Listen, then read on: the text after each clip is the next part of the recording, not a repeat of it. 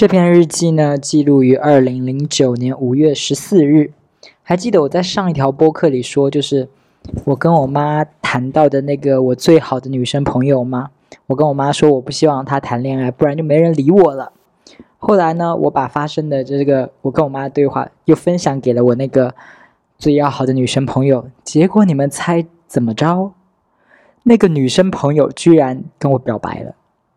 就是根据这个五月十四日的日记呢，就是我们先是在聊天。我问他说：“哎，为什么你会想要谈恋爱呢？”于是他给我发了一下长长的一条短信。我开始念他短信的内容哦。他说：“这不是人正常的生理现象吗？会想有个人能够走进自己的心里去，情感寄托吧，是内心最深处，说不清楚。也许以后就是段美好的回忆。可是，在我周围，觉得谁都不会成为我的男友。曾想过将来会不会是你呢？” 可是你跟我说你不会这么做，你知道我的第三个愿望是什么吗？呃，这里的第三个愿望就是前几天他生日，然后他跟我说他许了三个愿，第一个愿望给了他的一个女同学，第二个愿望给我了，就是说希望我可以嗯变成我想要的样子，长高长帅啊，还跟我说他的第三个愿望是个秘密，不能讲。结果在这条短信里，他就。说，你知道我的第三个愿望是什么吗？我向上帝说，希望我将来也能够像蔡依林那样，从丑小鸭变成天鹅。到时候我就有足够的自信了。First，蔡依林从丑小鸭变成天鹅，我觉得这个说法是不是应该很多人都不能认同吧？没有人会觉得说蔡依林曾经是丑小鸭过啊，她一出道不就是少男杀手吗？但是我记得。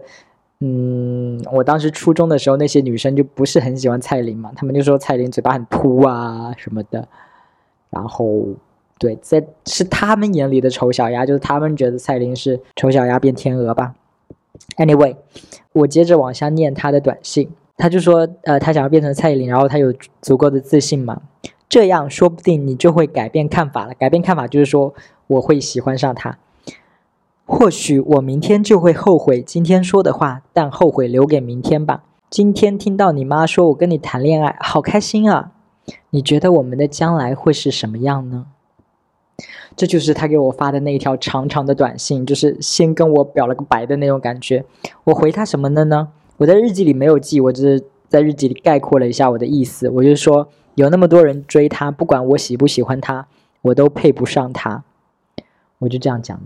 然后他又给我回了一条长长的短信，他说：“我知道你希望你的另一半很完美，所以我好想快点变成蔡依林。我们原来一直都挺自卑的，我也一直觉得我配不上你。他觉得他配不上我，我们两个怎么这么恶心？”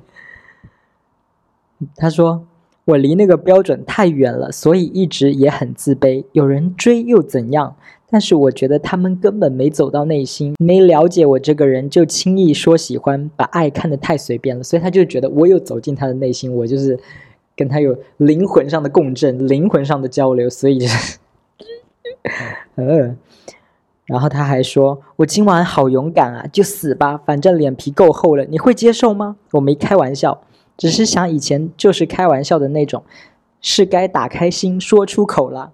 就是他没有开玩笑，他是在，他是在认真的跟我表白。我会接受他的表白吗？我会吗？我没有。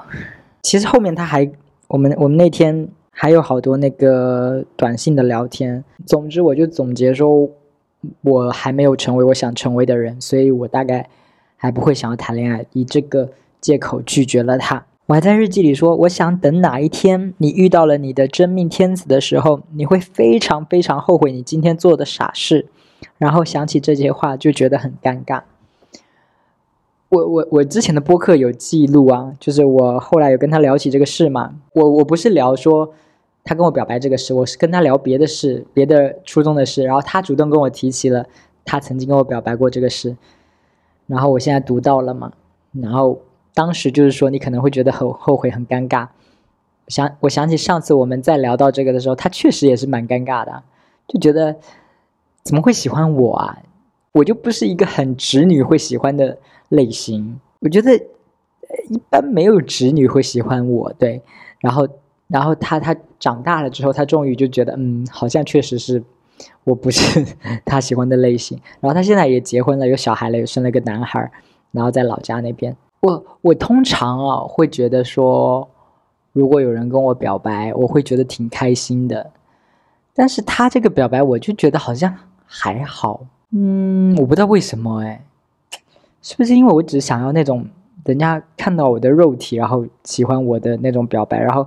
如果是看中我的灵魂的那种，我就有点不屑，是不是？我只能接受对方对我就是那种外表上的喜欢才会让我开心？Maybe, maybe。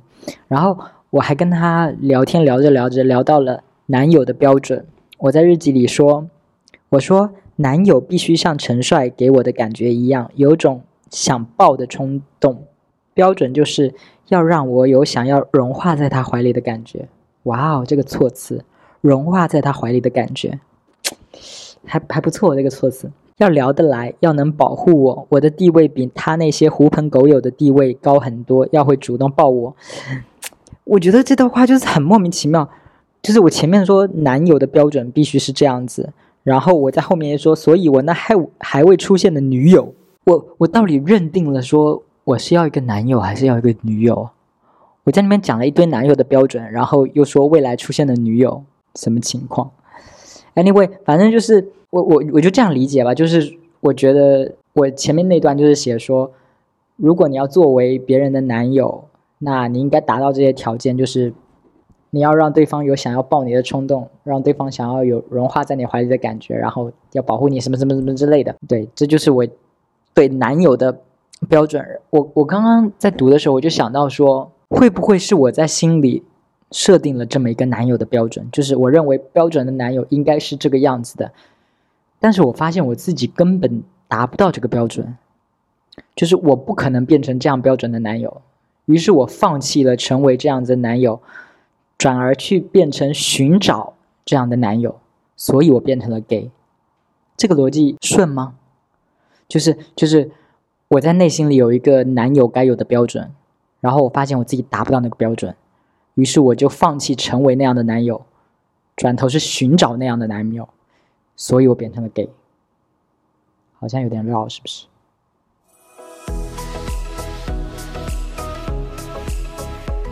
这篇日记记录于二零零九年五月十八日，日记的开头是：今天的糗事真是太多了。先说我的好了，上历史课趴在桌上睡觉，脸正对着下面的裤子。额头靠在手上，睡着了，在想自己是不是流口水了。惊醒，发现口水全流在牛仔裤上了，赶紧用手来挡。不过庆幸好像没人发现。我还记得这个场面，真的好丢脸。就是我嘴，这头趴着嘛，然后嘴就正对着下面的裤子，然后口水就 睡着了，就流在我的裤腿上面。呃，我不知道有没有人看见，因为我日记虽然说没有人看见，但我真的不知道有没有人看见。你你是想想看，你看。被被人发现你就是趴在桌上睡着，然后口水就是 晶莹剔透的口水，就是 就划了你满满牛仔裤，哇塞！而且我发现我真的很会睡觉流口水，我到现在都还会睡觉流口水，这是怎么回事啊？OK，这就是我的糗事了。接下来会讲一个陈帅的糗事，我接着往下念。这最可怜的就是陈帅了，见魏林，魏林我们的班主任。见魏林进来，想快点把伞放到后面去，结果一起身被他同桌的一个什么袋子给绊倒了。就是他可能想要拿个呃，想要把伞赶紧放到教室最后面去，就赶紧急急忙忙站起来，然后往那边奔出去。结果他同桌有个什么袋子把他的脚给绊倒，然后他就啪，整个人就趴在地上。然后我看见他那撅起的屁股，这一幕班主任应该有看到吧？我们两个真是太囧了，不过他比我更囧，囧。好古老的词是不是？嗯，然后日记后面开始讲说什么？我那个时候想要学美甲，当时是很迷恋蔡依林的时期嘛。然后蔡依林那个时候开了美甲店，她的副业开了美甲店。她还说，指甲没有颜色，就像没有穿衣服。就是在偶像崇拜的时期，就是偶像说什么，就是会对你的人生进行一个，会有一个很大的影响。她追求美甲，然后。我就是想要臭美嘛，我就觉得这也是精致的一种啊，所以我也很想要美甲，但是那个时候就很难嘛，太夸张了，不过那个时候，我记得我那个时候还建了一个 QQ 相册，然后那个 QQ 相册全部贴的那个图都是美甲的图片，而且是男士美甲。我当时还去搜了男士美甲，就是会有一些款式的男士美甲在上面，我就觉得，唉，真是太花里胡哨了，我真是太喜欢了。如果哪天变得够好看了，我要这么做。就是如果你很丑的话，你这么做，人家就会觉得，嗯，真是爱出风头，你真是丑八怪，还干嘛干嘛这样子。但是我就想着，如果有一天我变得很好看，我就要去做成那样的指甲。所以那段时间非常的迷恋，但是我又不可能真的去做，因为还没有那么自信到说我好看到可以撑得起这样的指甲。于是我就会买那个透明的指甲油。那段时间也是娘的不行，还留那个透明的指甲油，把自己的指甲涂的硬硬的。亮亮的，因为不敢涂的太明显嘛，就是涂透明的，然后就是满足一下自己心里的精致的小欲望。但是我现在已经不涂了，现在审美也变了，也不会想要说，呃，去涂那个亮晶晶的指甲。不过我曾经有尝试过涂黑的指甲，我就觉得黑的也挺酷的吧，但是就发现好丑哦，整个就跟鬼片一样，不知道为什么。然后日记下面又是一个排行榜，排行榜开头有一句话，就是说我最近最想要变成马天宇。我觉得我就是把那些男明星当做我衣柜里的衣服的皮囊，把他们的皮囊当做衣柜里的衣服在挑。就是哎，今天想穿这件，明天想穿那一件。二零零九年五月十八号这天，我想穿的是马天宇的皮囊。但是后面说，但如果我是女的，选老公的话，然后我底下列了五个排名，就是如果我是女生，我想要选老公的话，我会选哪五个男明星呢？二零零九年五月十八日的，我的答案是：第一名是贺军翔，第二名是马天宇，第三名是炎亚纶，第四名是彭于晏，第五名是阮经天。他们现在都还挺帅的吧？现在让我立刻来排一个，我现在想要选来做老公的谁呀？我觉得我最近好喜欢举邓伦做例子哦，邓伦、韩东君，还有谁吗？目前就想到他们两个，就觉得最是我的菜，感觉他们就是身材很棒。然后脸也很硬朗的那种类型，还有谁吗？算了算了，不重要。哎，就是这篇日记讲的就是丢脸的事情嘛，所以我就集结了几个丢脸的事情，想要一次性分享。然后我刚刚大概想了一下，我的人生都有哪些丢脸的事情。我首先想起来就是我大学的时候参加了一个社团，叫离子剧社吗？还是什么的？我记得我当时刚入社的时候，以前报社团的时候，那些社长。前辈前辈们就是学长的，他们会在那边摆个摊，然后摆成一条街，然后大家就是每个人去每个摊，就是在那边招纳新人嘛。所以我们就自己挑那个摊是什么呀？这个摊是什么？想去这个那个，然后我就记得那次我看到那个摊，我就去了。我当时就坐在他面前，我就想说，哇，我我要进这个离子社团，我要当一个编剧，我要写出一部很棒的戏剧什么的。我我真的进了那个。社团，但是我发现我根本就是妄想，因为人家根本就不需要编剧，我感觉他们就是照着原来有过的、有排过的经典剧集，就是直接演了。他们不需要你一个编剧去写新的剧集什么的。而且我觉得那个社长应该就是个大色鬼之类的，他们可能也不是很想招我吧。我觉得，我觉得啦，我觉得他们就是主要想招女生，然后去。认识一些学妹，认识一些美女，然后我们这些男生进去就是帮他们扛道具什么的。对我后来的工作就是，我就记得我扛过一次道具，然后我们当时是从我们的学院扛到扛到另外一个学院，我在扛那个道具的路上摔了一跤，踩到水了，摔了一跤，啪就趴在那啊，好丢脸，好丢脸。后来我就再也没有去过那个社团了。嗯。讲到社团，我还想起来，我大一的时候还报了另外一个社团，叫市场营销部，哎，还是市场营销社团，反正好像就是什么市场营销的。我觉得我那个时候就是太不了解自己了，我一直想要把自己往某一个方向推，我就觉得我一定要去试好多事情，我要去锻炼自己的胆量，要让自己就是变成一个很会在大家面前讲话，然后可以很自信、很侃侃而谈的人。于是呢，那个市场营销部有一次就有一个演讲比赛，我就说，嗯，我要锻炼我自己，我就去了。我忘了我当时讲什么了，我就记得我明明紧张的要死，但是还要装作很镇定。但是我知道这很难，因为我就是紧张的话，我就会有一种很想吐的感觉，就是每次呃呃呃很想吐，而且紧张的时候讲话是会抖的，就是呃那种感觉的。我就记得我是很紧张，但是强装镇定的演讲完了那一次。结果你们知道评委给我的评价是什么的吗？评委说我在演讲的时候双手撑在台上，他们就觉得我这个姿势很自负，感觉很嚣张，让人感觉不好。我心里就会觉得啊，会这样吗？就是我内心是紧张的要死，我内心是缩成一团的那种状态。结果外人看起来我是很膨胀的，就是外人看起来我觉得自己好了不起的那种样子。就觉得还蛮那个的，对，这就是我大学的社团的经验了，感觉都不是很棒。后来我就都给退了。然后大学的时候还有什么丢脸的事吗？我就想到了我去做兼职的蛮多事，好像都挺丢脸的。你们知道马老七吗？我就我我不知道这是不是只有一个在福建，或者是只有在福建的某些区域才有的一个面粉米粉的一个连锁的餐厅，可能类似沙县啊、黄焖鸡啊，只是他们主打的就是。米粉吧，我大学的时候做的兼职就是帮马老七发那个小卡片。我不知道那个时候美团和饿了么兴起了没有。我们当时发那个小卡片，主要是为了招揽那些订外卖的客户，就是小卡片上面会有外卖电话，然后把这个小卡片发给人家，人家就想要点外卖的话，可以通过那个电话来订嘛。总之呢，我就是要沿街一家一家的去发这个小卡片。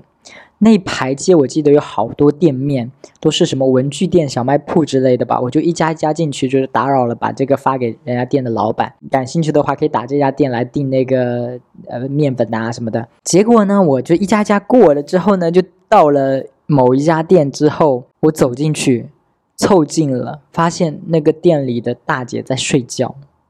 我忘了我当时是我把她叫醒了，还是她自己醒了。他醒过来的时候，看到我的那一瞬间，他自己吓了一大跳，然后他抄起身边的那个塑料椅子，他就做事要打我。我当时就觉得，我觉得我很委屈，你知道吗？你自己开店，你又要睡觉，然后你又不关门，就算不是我进来，也会有别的客人进来，你也要打那个客人嘛。对，那次就还蛮丢脸的，还蛮蛮狼狈的。还有一次兼职是打电话给人推销。房子，我记得当时的可能工头还是人力之类的，就给我们每个兼职的人发了一份表格，就让我们照着这个表格上的名单打电话，就让人家来呃参加售楼部的什么活动啊，然后现场会有准备礼物啊。对他就是跟我们说，要让我们跟那个客户表达说会有礼物，你来这样子。我当时我觉得我自己好机灵哦，我就在心里编了一套话术，我想好了怎么把人骗来。我的话术就是。哎，恭喜你被我们幸运的抽中了，你得到了一个看房的名额，而且可以免费得到一个礼品，什么什么什么的。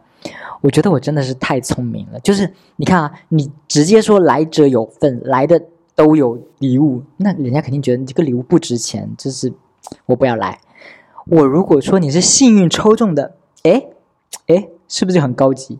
就是有运气的成分在里面，就感觉你是很幸运，你才会得到这个机会，就有一种机会来之不易，你必须要好好把握的感觉。我就觉得我当时整个就是大写的智慧，我就打电话过去，我就是侃侃而谈，非常自信的讲了自己的这套话术。然后有一个大姐接了我的电话，我就照着我自己的 round down 讲了一遍，那个大姐当场就怒了，大姐说：“你们已经给我打过一次电话了。”可能不还不止一次，你们已经给我打过电话了。我说过我有时间就去，你现在还骗我说我是幸运抽中的，你当我是傻子吧？巴拉巴拉巴拉巴拉，然后就很凶。我忘了那个大姐具体措辞，或者她有没有用很严厉的语言语气骂我什么之类的，反正就是很有攻击性的一个态度。然后我整个人就蔫儿了，被这个大姐一顿怼，我就觉得我整个人非常挫败，然后我就没有心思继续往下。打这个电话了，我就很怕会再遇到这样的人，然后又被凶一遍，我就觉得哎呀，我我我不行了。然后我当时是跟我一个同学一起来的嘛，他其实还做的可能还挺好的，他没有觉得很受打击，他可能被人打了电话被人挂了，然后说哎我不需要什么什么，他都可以接受，但是我就是。整个就是啊，我受不了了那种那种感觉，然后就是我就觉得我实在不行了，我我想要离开，然后那个同学都没有想要离开，我就说我想要走了，就把他给拉走了。他就为了照顾我，他就陪我一起走了。我觉得这件事那个人力有非常大的责任，就是为什么要给我一张表格，是人家已经打过一遍电话的啊？你这不是找骂吗？你一直给人家电话骚扰，人家都说过了愿意来了，为什么还把人家的电话放在那个名单上面让我去打？不过这件事有给我一个启发，就是我发现我真的是不适合做这种跟人打交道的工作。我觉得我之前就是不太了解自己的个性。了解自己的个性其实是个很重要的事情。你要知道你喜欢什么，你不喜欢什么，你才会知道你适合什么样的工作和不适合什么样的工作。我觉得很多人都不了解自己的个性，包括我那个时期的自己也不了解自己的个性。所以，就是我其实是一个内向的人，但是我一直想要把自己往外向的那个方面去推。我想要自己是一个可以很圆滑世故的应对这些场面的人，但其实我根本就不是这样的人。对我当时就一直觉得，嗯，我要去锻炼我自己的胆量，我一定要很很有在别人面前讲话的能力，我觉得这个很重要，什么什么什么的，然后就一直逼自己去做这些这些事情。但是我就是这次电话之后，我就发现我彻底的就是被崩溃，被打击到崩溃。我就发现我真的是，哎，我可能真的是做不来这种事情。然后我后来就会尽量避免说做这种。需要跟人打交道的工作，比如说像我要这种工作的话，什么销售啊，或者是房产中介啊，这种工作我就是没有办法胜任的那种。然后我大学还做过什么事呢？还做过什么兼职？对了，我还去机场的肯德基打过工。我当时可能就觉得这个工作我就不需要跟人打交道了吧，除非你是前台，不然你就在后面刷刷盘子啊，做做汉堡啊什么，你就不需要跟人打交道啦。结果事情也不是那么简单，就是我当时刚去嘛，我还需要学会说怎么包汉堡啊，怎么包鸡肉卷呐，那个青椒丝在哪里，那个鸡块在哪里，那个面饼放在哪里，这些东西。我一开始去的时候我是懵的，我根本不知道是哪里在哪里，然后要去找那个包的纸，我也不知道在哪里。就是你得一遍一遍的熟悉，然后慢慢的操作才会上手嘛。我需要跟着老员工一起去做这个事情。有些老员工就很好，他就很耐心的跟你讲。但是我记得我那次就遇到了一个非常脾气很不好的老员工，一个大姐，然后我就觉得他好凶，我也不敢问他，他就是他就是这都不知道，然后就是。很不耐烦，然后脾气就是很不好的样子，我就是很不敢问他，然后我就觉得也憋屈的要死。不过这么说起来，我发现我后面几个都算不上太丢脸，是不是？就是遇到了一些脾气很不好的人而已，我又不知道该怎么处理和面对这种凶巴巴的场面，我很怕惹到人家不开心，让人家发怒这种事情。哎，我突然间又想起来几个就是很丢脸的事情，哎。想起一个初中的时候的事情，就是我初中的时候是住我外婆家，然后我外婆的老房子很大嘛，我外婆他们就睡一楼，我就选了一个二楼的房子，我就睡在那儿。但是这栋楼呢只有一个厕所在一楼，所以每次我需要上厕所的话，我都要从楼上下来去一楼上厕所。我那个时候初中，我就懒，我那个时候。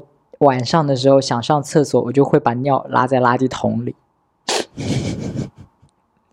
就那个房间也，我外婆也不会去整理我那个房间，那个房间就是我的狗窝了。我就想在里面怎么样就怎么样。而且那个时候我是每周回一次家，因为平时是住学校嘛，工作日在学校上学，只有周末的时候回去，所以周末的时候就会一两个晚上在那睡，然后就晚上的时候。不想上厕所，我就直接尿在那个垃圾桶里。有一次呢，我大姨回来了，然后我就要把我的房间空出来给我大姨睡。哎，也不是我空出来，就是我大姨率先我先回去了，她就占了我的那个房间，她就想要在那边过夜嘛。然后她就拎起了那个垃圾桶，发现里面都是尿骚味，而且尿可能还一直往下滴吧。我回去之后，她就。指责我这个事情，他说你干嘛把尿拉在垃圾桶里啊？然后还到处滴的都是整个骚味，又臭什么什么的。我当时就好丢人，我当时还否认说没有啊，我没有把尿拉在里面，我就硬撒谎，就嘴硬的要死。那是我初中的一次蛮丢脸的事情。还有什么丢脸的事情吗？我想想啊，我想起来，嗯，这个这件可能不是那么丢脸吧。但是小丢脸算是，就是我之前在做美食公众号编辑的时候呢，我我负责要写的那篇推文是一个商家的推广文，就是相当于帮那个商家打广告那种。我们那次就去采访那个商家，跟他谈论说，哎，你这次的方案你想要怎么做啊？那个商家就说他想要拍视频，他想要拍出那种，嗯，那个叫什么啊？rare。Random 锅子里，那个叫啥？ran ran 什么 R 开头的一个什么，反正就是一个什么地狱主厨。那个主厨叫 ran，哎呀，我真的想不起来了。反正当当时他就给我甩了一个英文名字，我在想啊，是谁啊？就我觉得这个好像还蛮丢脸的，因为显得我很不专业，你知道吗？你是为在为一个美食公众号工作，但是这么有名的人物你却不知道。我现在都不知道，就是 ran ran 什么高子里呀啊一个 G 的什么人物，小丢脸嘛，小丢脸，我觉得算是，就是以我的不专业小丢了一下脸。还有什么丢脸的事情？哦，我想想，那个还蛮好笑的，那个是我愿意分享出来的一个丢脸的事情，那有点乡巴佬进城的感觉。那是我第一次去泰国玩。就是我表弟花钱请我去泰国玩，我就相当于他的伴游的那种。嗯，他当时租了一个酒店，是好像是那次是在希尔顿，然后我们在大堂等的时候，等那个检查护照啊，还是什么 check in 之类的，就需要操作一会儿嘛。然后我们就没事干，我就看到他们大堂那边有摆苹果电脑，是那个 iMac 的型号，就是台式的一体机的屏幕跟机子在一起的那个苹果电脑。我当时就不懂嘛，我就想，哎，有电脑也可以玩呢，但是他那个电脑呃就只有一个屏幕在那里，没有键盘，没有鼠标什么的，我就默认想说，嗯，苹果的东西很高级，这应该是个触屏的电脑，我就在那个屏幕上戳戳戳戳戳戳戳戳戳，戳了半天都没反应，怎么回事啊？后来那个工作人员就给我拿了一个键盘跟鼠标出来，说，哎，这个是蓝牙键盘跟蓝牙耳。鼠标，我就觉得哦，好丢脸啊！我在那边傻傻了吧唧的这边戳那个屏幕，对，就是很乡巴佬进城的感觉。这个丢脸算是情有可原吧？是不是？因为我当时确实不了解那个电脑型号，我相信应该还是会有人犯这样的错误吧。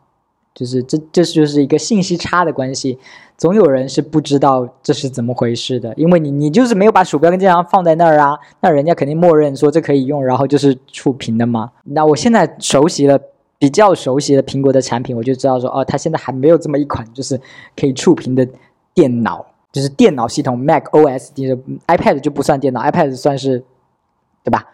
那 Anyway 就是这么一个事啊，然后哇。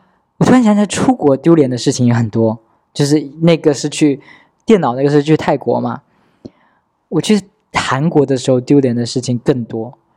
我记得那次我们去明洞，然后当时我舅妈跟我妈就说：“哎，你想买什么东西去买一下吃啊？”我当时就看到了一个街边小吃，它是把那个马卡龙，一个大超大的马卡龙，然后中间是放冰淇淋的。就是中间夹厚厚冰淇淋的马卡龙，然后我问 how much，那个人就跟我说是 eight thousand。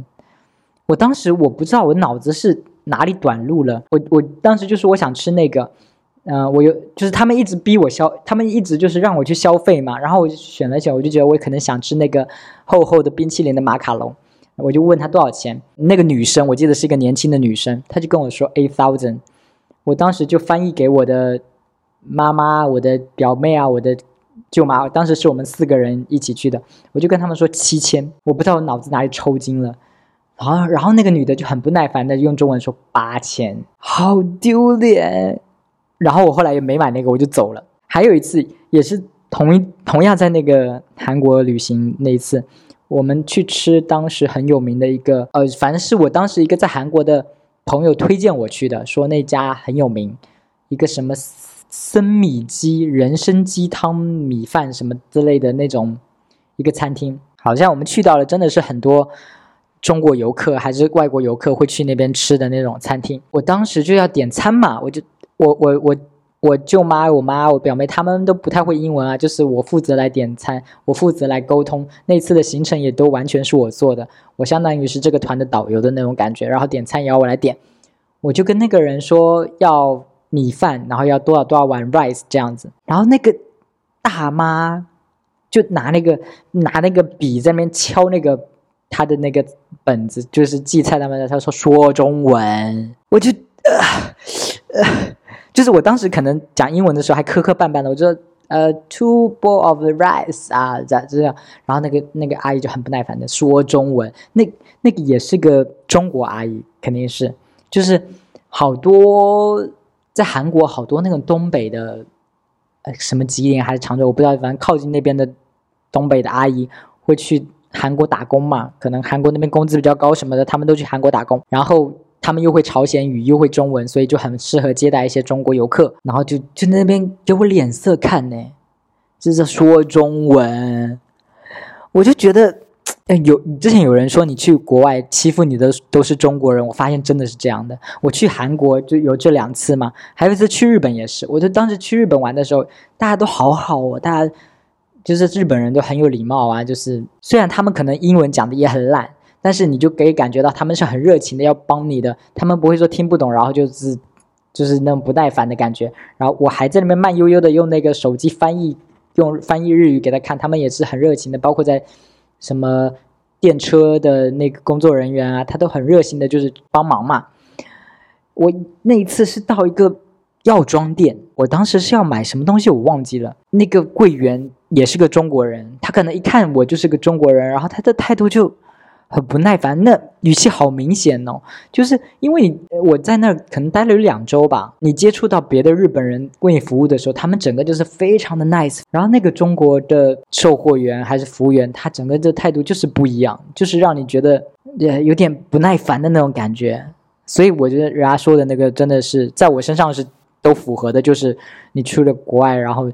欺负你的还都是中国人那种，哎，我我自己讲的这一串故事就有很明显的比较，就是在泰国的那个帮我拿那个蓝牙鼠标跟蓝牙键盘的那个泰国工作人员就没有让我觉得很不爽的态度，他们就是啊这个给你，然后他没有也没有嘲笑你说这个不可以触屏哦什么什么的，也没有就是觉得你很傻逼的那种感觉。但是我去韩国的那两个中国人，就是还有那个日本那个中国人，就是有一种在看。就是就是很瞧不起你的感觉，让你觉得很不爽的态度。然后丢脸的事情的话，还有一次，哎，那个稍微有点丢脸。我发现语言不通真的是很容易造成一些丢脸的事情。那次是我舅妈，也是在韩国嘛。然后我舅妈个人就是很爱喝啤酒，她那次就让我去便利店买，帮她买啤酒。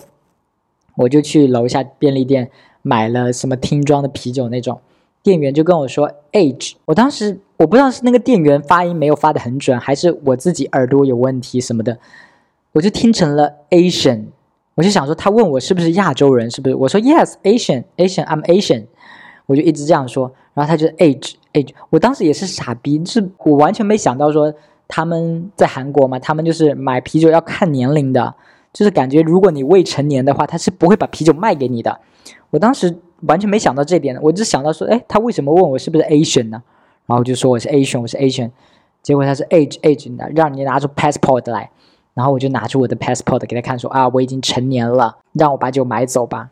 就是跟他也有是一个语言上，因为语言不通，稍微小丢脸的一个事情。但是就是还蛮爽的啊，人家就是怀疑你说不满十八岁才让你拿出 passport 啊，就是是吧？就是怀疑你太年轻了嘛，所以就是。丢脸的同时又有一点小雀跃、小开心，然后我的人生就是好像也就这样了。我刚刚就是很努力的想了一些丢脸的事情，但是也就这些了，好像也没什么特别丢脸的事情。因为我觉得可能也是因为我不喝酒，不会出现什么酒后失言啊，或者是吐到哪里的很恶心的事情，而且我也不是那种会主动去表白的人，所以也避免了一些被拒绝的尴尬的场景。所以就是。分享两个就是避免丢脸的技巧，一个是不要喝酒，第二个是不要表白。